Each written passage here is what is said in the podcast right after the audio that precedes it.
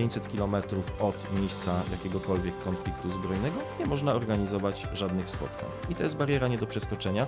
Polska się w to wpisuje. Dużo częściej też gra się już y, programem, który może jakby zrekompensować powiedzmy bliższą destynację. Mają z nim wynegocjowane pewnie lepsze ceny niż my, którzy przychodzimy powiedzmy z zewnątrz i organizujemy pojedynczy event w jakimś miejscu. To jest efekt działania tej branży eventowej on właśnie taki ma być.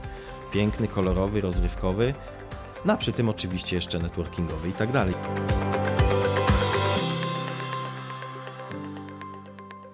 O tajnikach branży MICE w podcaście Przyspiesz Biznes porozmawiam dzisiaj z Michałem Kalarusem. Cześć. Cześć, witam. Michał jest e, redaktorem naczelnym magazynu Think Mice, który poświęcony jest polskiej międzynarodowej branży spotkań. Czyli będziemy rozmawiać o rynku e, eventów, kongresów i konferencji, bo właśnie w tych tematach nasz gość jest ekspertem.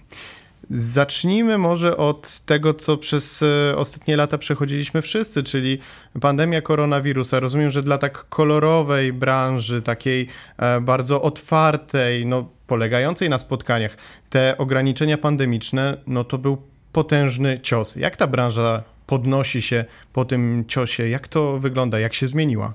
Branża spotkań, przemysł spotkań, inaczej MICE, czyli jak sama nazwa wskazuje, spotkania twarzą w twarz. Podczas pandemii ograniczeń olbrzymi cios dla branży. E, natomiast to, co warto powiedzieć, teraz ta branża dosyć szybko i sprawnie wraca do normalności, co pokazuje też e, niebywałą siłę event marketingu w komunikacji marketingowej, w działaniach marketingowych, w strategiach firm i korporacji. Oczywiście oprócz tej podstawowej naszej potrzeby do spotykania się, zarówno na poziomie prywatnym, jak i w tym przypadku e, służbowym i, i firmowym. Natomiast oczywiście eventy organizowane teraz są inne niż przed pandemią. Takie dwa podstawowe trendy, powiedzmy najważniejsze, które one istniały także przed pandemią, ale pandemia je strasznie mocno spopularyzowała. No to oczywiście są nowe technologie. Drugi trend to jest podejście CSR i legacy. E, mówiąc o nowych technologiach, oczywiście najbardziej tutaj oczywista rzecz, eventy wirtualne, które towarzyszyły nam podczas pandemii i które e, oczywiście były rozwiązaniem tymczasowym, ale jednak uratowały bardzo wiele biznesów, zarówno jeżeli chodzi stricte o branżę MICE i agencje właśnie eventowe organizujące spotkania, jak i o klientów, którzy jednak muszą spotykać się ze swoimi zespołami, muszą robić jakieś e, szkolenia, e, warsztaty, w jakiś sposób ludzi zintegrować, szczególnie kiedy ci ludzie pracują w domu, mamy czas pandemii, czyli home office zespoły muszą ze sobą się komunikować. Wobec tego te rozwiązania wirtualne na czas pandemii były bardzo dobre. Teraz, z wyjątkiem niektórych takich stricte, powiedzmy, edukacyjnych, szkoleniowych e, spotkań, e, już e, odchodzą. Natomiast to, co zostanie z nami na pewno na długo, a nawet jak mówi wielu specjalistów i z czym nie sposób się nie zgodzić na zawsze, to są eventy hybrydowe. Czyli już połączenie części wirtualnej ze spotkaniami face to face Tutaj korzyści są oczywiste. Znaczy, po pierwsze, zwiększamy zasięgi. Jeżeli już organizujemy event stacjonarny, dlaczego osób, które i tak nie mogłyby na tym evencie się pojawić osobiście, na przykład ze względów logistycznych, czasowych czy po prostu odległościowych, można ich przyciągnąć na takie wydarzenie.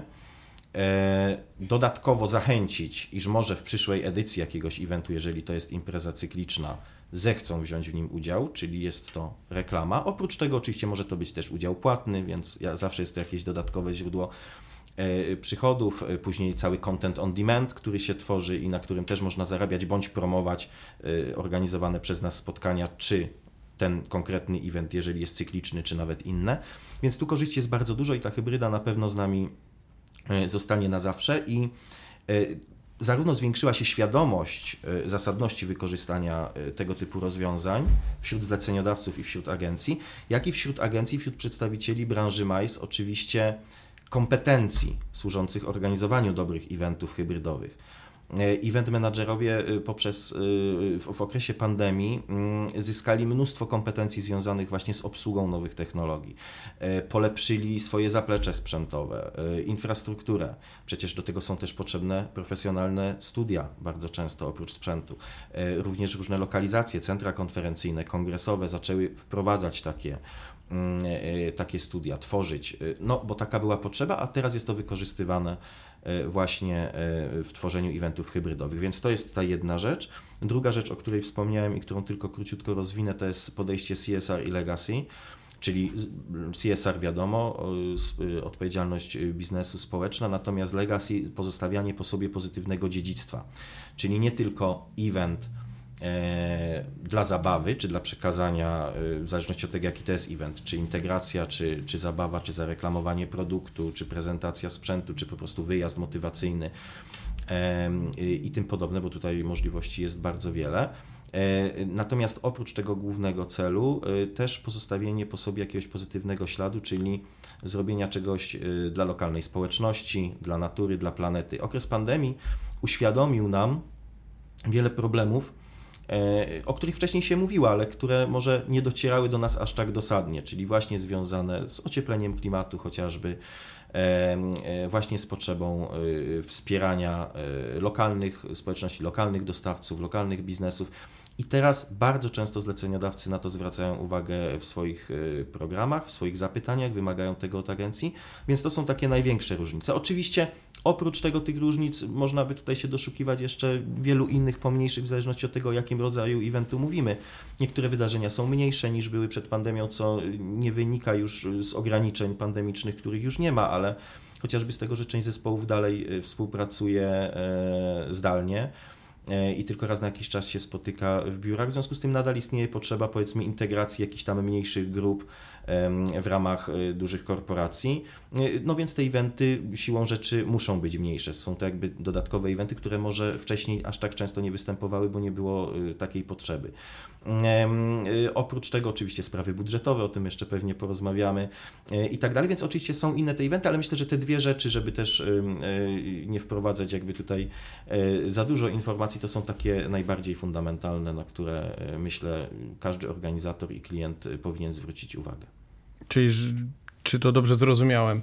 Zwracamy większą uwagę też podczas e, tworzenia czy uczestnictwa w eventach również na ich aspekt taki ekologiczny, to znaczy czy na przykład ta konferencja swój ślad węglowy, że tak powiem, tak, odpracowała? bardzo często podczas zresztą wydarzeń MAIS, zarówno na świecie, ale już także w Polsce, E, liczy się na przykład ślad węglowy i później stara się w jakiś sposób go rekompensować. Więc to się pojawiło, e, tego nie było. To, to jest ten aspekt ekologiczny, już docelowo ekologiczny, dbałość o planetę, przeciwdziałanie e, zmianom klimatycznym, ale druga część w tym legacy i CSR-ze to jest właśnie dbanie o lokalne społeczności, czyli wspieranie czy to lokalnych dostawców, na przykład jedzenia, E, organizując catering na event, czy po prostu tworzenie programów wspierających lokalne społeczności, na przykład e, towarzyszący jakiejś konferencji, kongresowi czy, czy, czy innemu eventowi, Mm, e, remont, y, nie wiem, placówki dla dzieci, jakiegoś domu dziecka powiedzmy, albo jeżeli jest to wyjazd, incentive na przykład do Afryki, no to wizyta w jakiejś lokalnej wiosce i wsparcie tamtych społeczności, przygotowanie jakiegoś programu w oparciu o to, co z jednej strony daje uczestnikom wartość dodaną w postaci tego, że też mają świadomość, że robią coś dobrego, natomiast no, przede wszystkim oczywiście pomaga tej lokalnej społeczności, a z drugiej strony też y, stanowi e, nie chcę powiedzieć atrakcję, bo może to, to, to złe słowo, ale jednak e, skupienie się na tym, co lokalne, na tym, co wyróżnia dane miejsce. Jedziemy do jakiejś destynacji i poznajemy ją dosłownie od kuchni, e, od tego, jak żyją lokalni ludzie, a nie tylko powiedzmy największe atrakcje turystyczne, najlepsze restauracje, które często się nie różnią od innych najlepszych restauracji w innych częściach świata, mm, więc ta lokalność, która również się liczy, którą bardzo fajnie można właśnie połączyć z CSR-em i z Legacy. A czy ta lokalność e, oznacza też jakby zmniejszenie gdzieś tych e, odległości, które pokonujemy na, na wydarzenia? Czy tu już przechodzę do takich oczekiwań klientów wobec tych wydarzeń biznesowych e, aktualnie po pandemii? Czy chce nam się, mówiąc kolokwialnie, latać daleko? Czy właśnie lokalność na, w tym wymiarze również odległościowym? Mhm. Chcieć zawsze się chce, może prawie zawsze. E, natomiast oczywiście e, druga sprawa to są budżety i to są koszty. E, I tutaj mm, pandemia też wiele zmieniła w tym wymiarze. Jeżeli chodzi właśnie o wyjazdy chociażby motywacyjne, incentive, czy wyjazdy na jakieś organizowane w innych częściach świata konferencje i kongresy. Jeżeli chodzi o wyjazdy incentive, mm, oczywiście nadal destynacja odgrywa bardzo ważną rolę. Im jest bardziej egzotyczna, mało dostępna, mm, tym lepiej. Natomiast dużo częściej też gra się już y, programem, który może jakby zrekompensować powiedzmy bliższą destynację, w ten sposób to ujmę. Y, a jest to potrzebne Chwilę po pandemii było to potrzebne ze względów jeszcze ograniczeń w podróżowaniu, które niektóre kraje miały utrzymane i po prostu ciężko było zaplanować wyjazd do jakiejś destynacji, nie wiedząc, czy na przykład nie zamknie ona granic. To było chwilę, powiedzmy, te kilka miesięcy po tej największej fali pandemii i ograniczeniach, y, kiedy po prostu wszyscy siedzieliśmy w domu, mówiąc kolokwialnie. E, natomiast teraz mm, e, zmieniły się nieco kierunki, ponieważ zmieniły się ceny biletów lotniczych. Takim e, koronnym przykładem jest Azja, która zawsze, jeżeli chodzi o stosunek mm, odległości czy egzotyczności do kosztów poprzez ceny biletów lotniczych wypadała bardzo dobrze. Teraz te ceny niestety bardzo wzrosły. W związku z tym Azja jest mniej konkurencyjna i ceny biletów lotniczych często zrównują się na przykład y, z cenami biletów do Afryki czy do Ameryki Południowej, które siłą rzeczy przed pandemią były rzadziej wybierane ze względów budżetowych. Więc teraz, jeżeli ta cena jest ta sama i jeżeli zleceniodawca może sobie pozwolić na, na zapłacenie określonej kwoty za bilety dla grup, raczej coraz częściej wybiera tamte kierunki, ponieważ jeszcze tam jego goście zaproszeni E, uczestnicy takich programów incentive e, nie byli. Natomiast oczywiście oprócz tego wybierane są także bliższe destynacje, w których tworzone są właśnie ciekawsze, e, bardziej kreatywne programy, oparte również o wartości m.in. CSR i Legacy, ale także szereg innych bardzo ciekawych wątków nawiązujących właśnie do lokalności, do, do poznania lokalnych smaków danego regionu czy danego kraju. I to też jest szansa dla Polski, patrząc z punktu widzenia naszego położenia, bardzo korzystnego stosunku e, cen do jakości oferowanych usług, bo jakość usług w Polsce naprawdę, jeżeli chodzi o branżę MAIS, zarówno jeżeli mówimy tutaj o agencjach, o obsłudze, o biurach DMC, PCO, jak i ofercie hoteli, centrów konferencyjnych, jest bardzo dobra. Położenie geograficzne jest bardzo dobre, szczególnie dla e, zachodniej Europy oczywiście. Jest to destynacja położona blisko, do której łatwo i szybko można się dostać. A oprócz tego dla wielu klientów e, paradoksalnie jeszcze nie tak dobrze znana, ponieważ przed pandemią wyjeżdżali właśnie albo gdzieś dalej na drugi koniec świata, albo do krajów powiedzmy, nie wiem, śródziemnomorskich.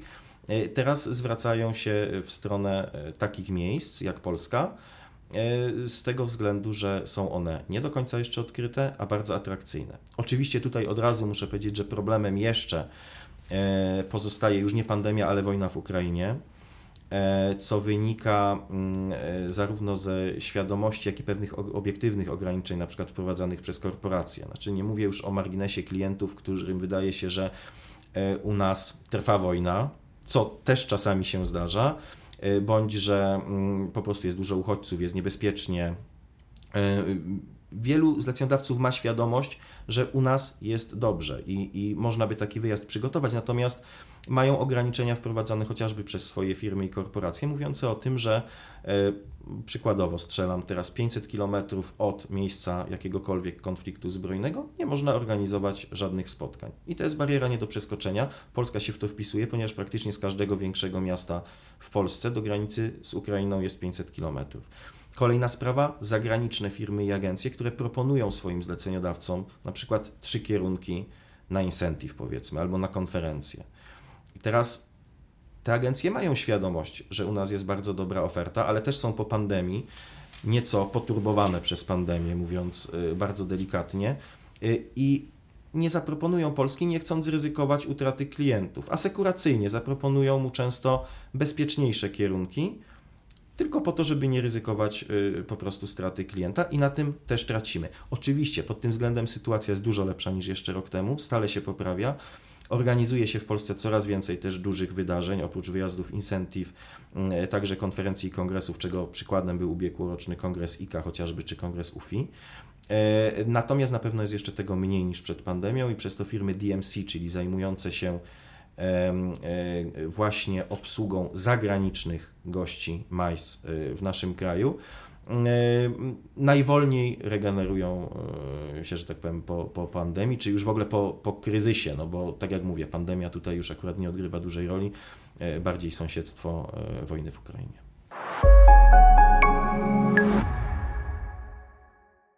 To hasło DMC e, zostało wytłumaczone także jeszcze z dziennikarskiego obowiązku. To mhm. pewnie wynika z rozmowy, ale wyjazdy incentive to? E, wyjazdy incentive to są wyjazdy motywacyjne, zachętowe, moglibyśmy jakoś tak przetłumaczyć dosłownie.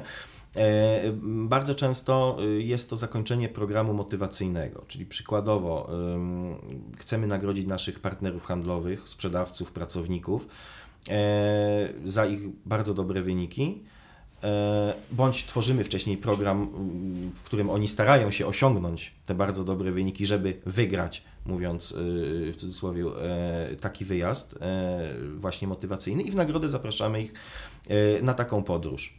Wszystko jedno, może to być Bali, może to być Afryka, może to być, mogą to być Włochy, Egipt, jakkolwiek. Z reguły właśnie takie wyjazdy charakteryzują się bardzo atrakcyjnym programem. E, jakimiś nietuzinkowymi atrakcjami, których mówiąc krótko nie jesteśmy sobie w stanie, czy jesteśmy, ale no nie robimy tego ze względów finansowych bardzo często, e, załatwić na własną rękę, czyli nie jest to wyjazd typowy taki na wczasy, powiedzmy all inclusive, chociaż i takie czasami się zdarzają, ale to jest zdecydowana mniejszość. Natomiast bardzo fajna destynacja, bardzo fajny program, coś co ma e, wywołać efekt wow i przyciągnąć uwagę osób, które potencjalnie na ten wyjazd zostaną zaproszone, po to, aby starały się e, go pozyskać. Oczywiście. To jest incentive. Już myślami troszeczkę odpłynęliśmy tutaj do ciepłych krajów, czy nawet do, do jakichś orientalnych destynacji, ale wracając na polskie podwórko, na co zwracać uwagę e, podczas wyboru, przy wyborze eventów, e, gdzie pokazać się z własną firmą? Mm, no, po prostu. Mhm. Co powinno przykuć naszą uwagę, a co powinno być taki, takim red flag, czerwoną flagą, że a, ten event, to wydarzenie nie jest warte, żebyśmy tam się pokazali. Mhm. Taką, y, myślę, y, najważniejszą rzeczą, teraz mówimy o eventach, bo też y, może na wstępie w, w, dwóch zdaniach powiem, cała branża MICE, mhm. tak jak wspomniałem na początku, są właśnie wyjazdy incentive, konferencje, kongresy, eventy, jeszcze szereg innego rodzaju spotkań, czyli to są rzeczy bardzo od siebie różne w przypadku wyjazdu incentive, no to destynacja. Natomiast jeżeli chodzi o event, czy konferencję i kongres, taką myślę najważniejszą rzeczą to jest oczywiście e, przejrzenie agendy takiego wydarzenia, e, zarówno pod kątem e, programu edukacyjnego, ale przede wszystkim prelegentów i osób, które pojawią się na scenie, a także, jeżeli jest taka możliwość, osób, które wezmą udział w tym wydarzeniu. Ponieważ nie ma co ukrywać, w przypadku eventów, w tym konferencji i kongresów, oprócz wartości merytorycznej, bardzo ważnym aspektem jest networking, czyli nawiązywanie kontaktów. I to zresztą też jest aspekt, na który część organizatorów nie zwraca tak dużej uwagi, chociaż na szczęście zdarza się to coraz rzadziej, ale jednak jest to bardzo potrzebne, chociażby tworząc program wydarzenia, przewidzianie, y, przewidzenie odpowiedniej y, ilości e, długości i ilości przerw, na przykład, żeby to nie było tylko 15 minut, podczas których i tak większość uczestników pragnie skorzystać z toalety, może jeszcze e, zamówić kawę i w zasadzie już czas się kończy i muszą wracać na salę, e, biorąc udział w, e, w kolejnej prelekcji, w kolejnym wykładzie. Nie o to chodzi, te przerwy powinny być dłuższe, po to, żeby można było swobodnie nawiązywać kontakty żeby wytworzyć w uczestnikach, i to też jest dobry sposób na przyciągnięcie i na polepszenie swojej y, frekwencji, słynny efekt FOMO, czyli Fear of Missing Out. My tam chcemy się pojawić, ponieważ wiemy, że dużo na tym zyskamy. Nie tylko wiedzy merytorycznej, która oczywiście jest bardzo ważna, ale którą, y, mówiąc szczerze, jeżeli ktoś się uprze, można pozyskać właśnie y, wirtualnie, spędzając czas przy komputerze i słuchając wykładów, lub w ramach content on demand już po fakcie. Natomiast jedziemy na dane wydarzenie po to, żeby spotkać się z ludźmi, którzy są dla nas istotni, z którymi chcemy nawiązać kontakty biznesowe, e, w, zarówno w tej oficjalnej atmosferze, jak i mniej oficjalnej podczas powiedzmy wydarzeń towarzyszących jeszcze jakiemuś eventowi, jeżeli jest to dłuższy event, na przykład trzydniowa konferencja, to bardzo często tam są organizowane jakieś pomniejsze eventy typu wieczorna gala, koktajl, jakieś spotkania właśnie e, stricte networkingowe, które mają to, e, to umożliwić.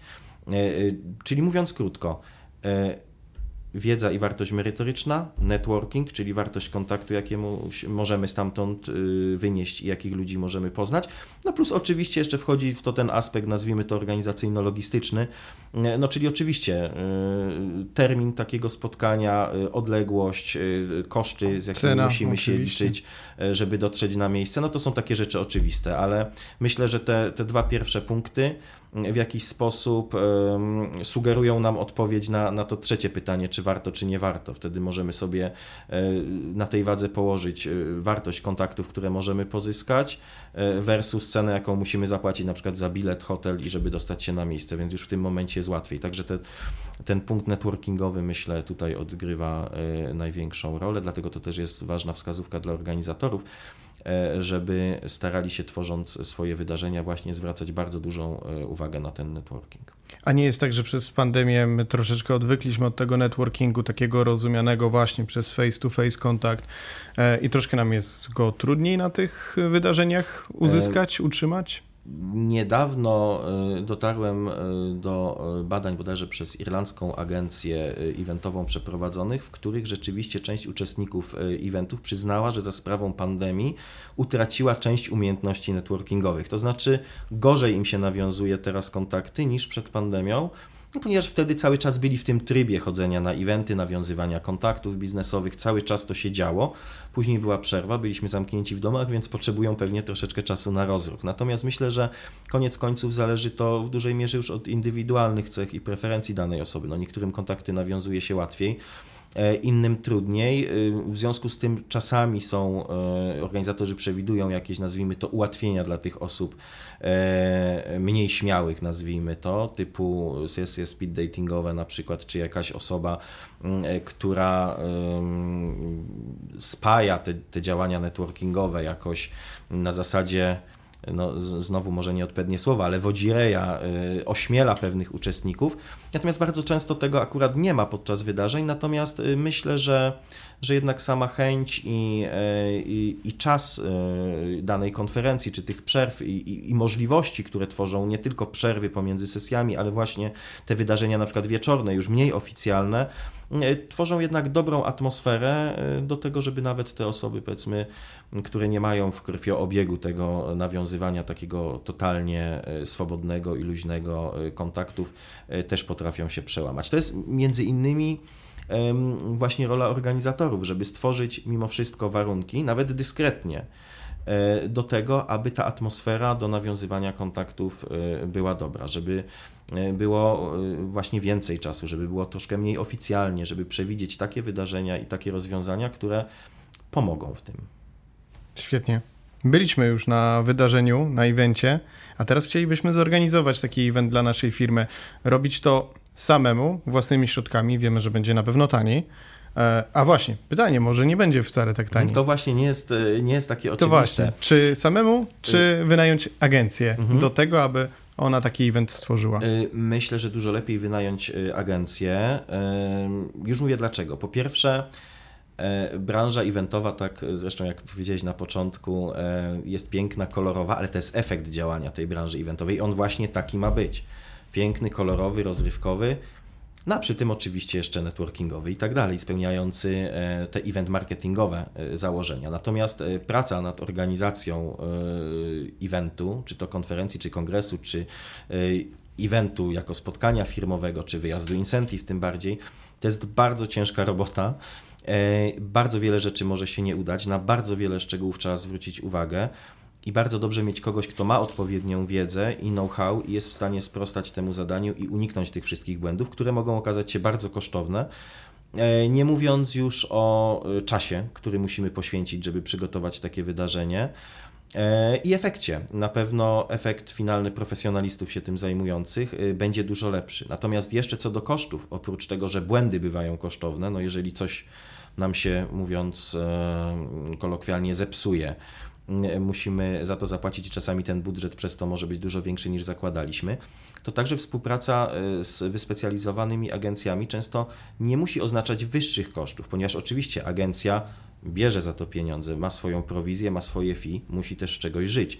Natomiast bardzo często agencje, które organizują powiedzmy w danym hotelu, centrum konferencyjnym, czy które współpracują z danym podwykonawcą, bardzo często mają z nim wynegocjowane pewnie lepsze ceny niż my, którzy przychodzimy powiedzmy z zewnątrz i organizujemy pojedynczy event w jakimś miejscu, prawda? Więc w jakiś sposób te koszty i tak potrafią się e, koniec końców wyrównać, więc nie jest to powiedziane że współpracując z agencją musimy doliczyć ileś tam powiedzmy procent do całego budżetu, o tyle będzie drożej, bo, bo współpracujemy z agencją. Wcale tak nie musi być, na własną rękę może to wyjść podobnie, a nawet czasami drożej, jeżeli po drodze popełnimy jakieś błędy, mm, nie mówiąc już oczywiście o finalnym y, efekcie. Oprócz tego dochodzą jeszcze rzeczy mm, promocyjne danego wydarzenia, prawda, marketingowe, no i właśnie podwykonawcy, bo oczywiście agencja eventowa nie organizuje własnym sumptem całego eventu, tylko też współpracuje z podwykonawcami Agencja ma know-how, jakie firmy są dobre, szczególnie teraz po pandemii, kiedy troszeczkę to portfolio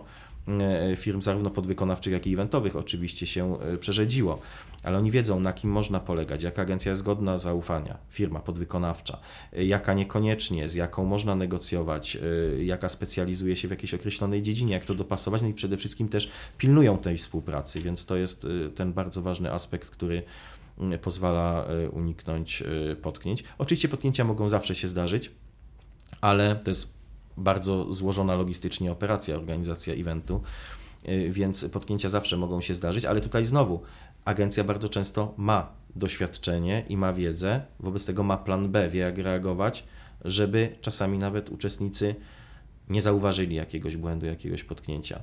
Jeżeli ktoś niekoniecznie zajmuje się tym na co dzień, może wpaść w panikę, może nie być w stanie rozwiązać takiego problemu. Przykładem zresztą są też duże firmy i korporacje, które mimo, że organizują sporo eventów różnego rodzaju i mają wyspecjalizowane komórki czy osoby, które zajmują się u nich organizacją imprez majsowych bądź marketingiem e, ze szczególnym, e, właśnie ze szczególną uwagą na, na, na majs, czy na event marketing, e, również korzystają z agencji i z podwykonawców, którzy w jakiś sposób koordynują te działania i wtedy wspólnie e, przygotowują dane wydarzenie. Kolejna rzecz, bardzo często wydarzenia, na przykład globalnych stowarzyszeń, korporacji, są organizowane za granicą, zarówno konferencje, kongresy, no i wyjazdy incentive, o których już rozmawialiśmy.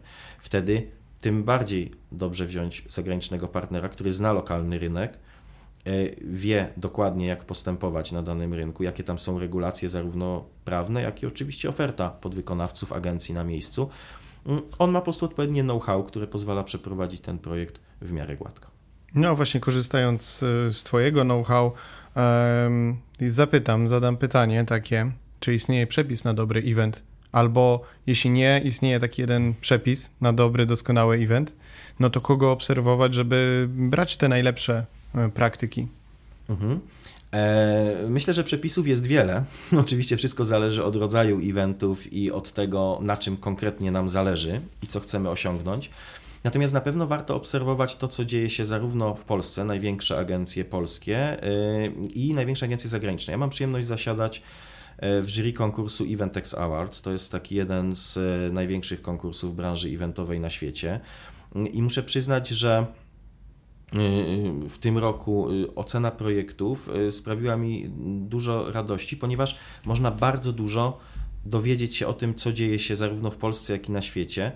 Polskie agencje bardzo dobrze wypadły w tym konkursie i rzeczywiście ich projekty, co, co szczególnie cieszy, wyróżniały się na, na tle projektów światowych, jeżeli chodzi o wykonanie, o kreację, o wiedzę, w ogóle podejście do tematu. E, więc można się naprawdę dużo nauczyć obserwując e, takie konkursy, a na przykład Eventex Awards, akurat o nim mówię, ale jeszcze jest szereg innych konkursów. E, poszczególne projekty oczywiście może zobaczyć każdy, nie, nie tylko członkowie jury, wobec tego zachęcam.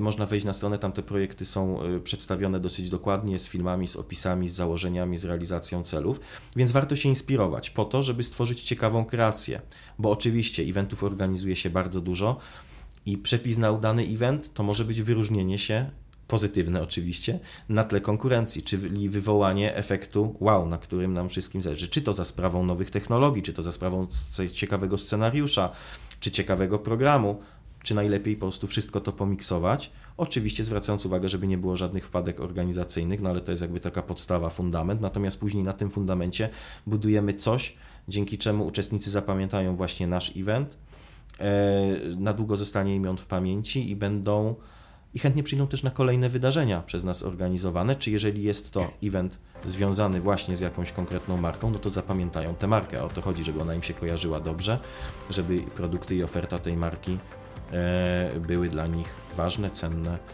e, i pozytywnie im się kojarzyły. No i w, największym skrócie. No i w ten e, cudowny świat targów, konferencji, eventów, wyjazdów wprowadził nas Michał Kalarus. Bardzo dziękuję. Bardzo dziękuję za rozmowę.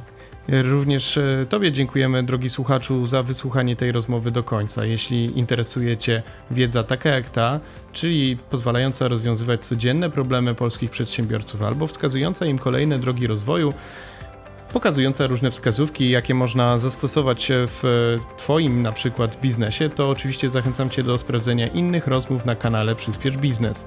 Słyszymy się e, na YouTubie, słyszymy się w serwisach streamingowych, wszędzie tam, gdzie lubisz słuchać podcastów i tego typu audycji, tam i my jesteśmy, więc e, szukaj nas również pod innymi tematami. A teraz już mówię do usłyszenia i do zobaczenia. Do widzenia, dziękuję.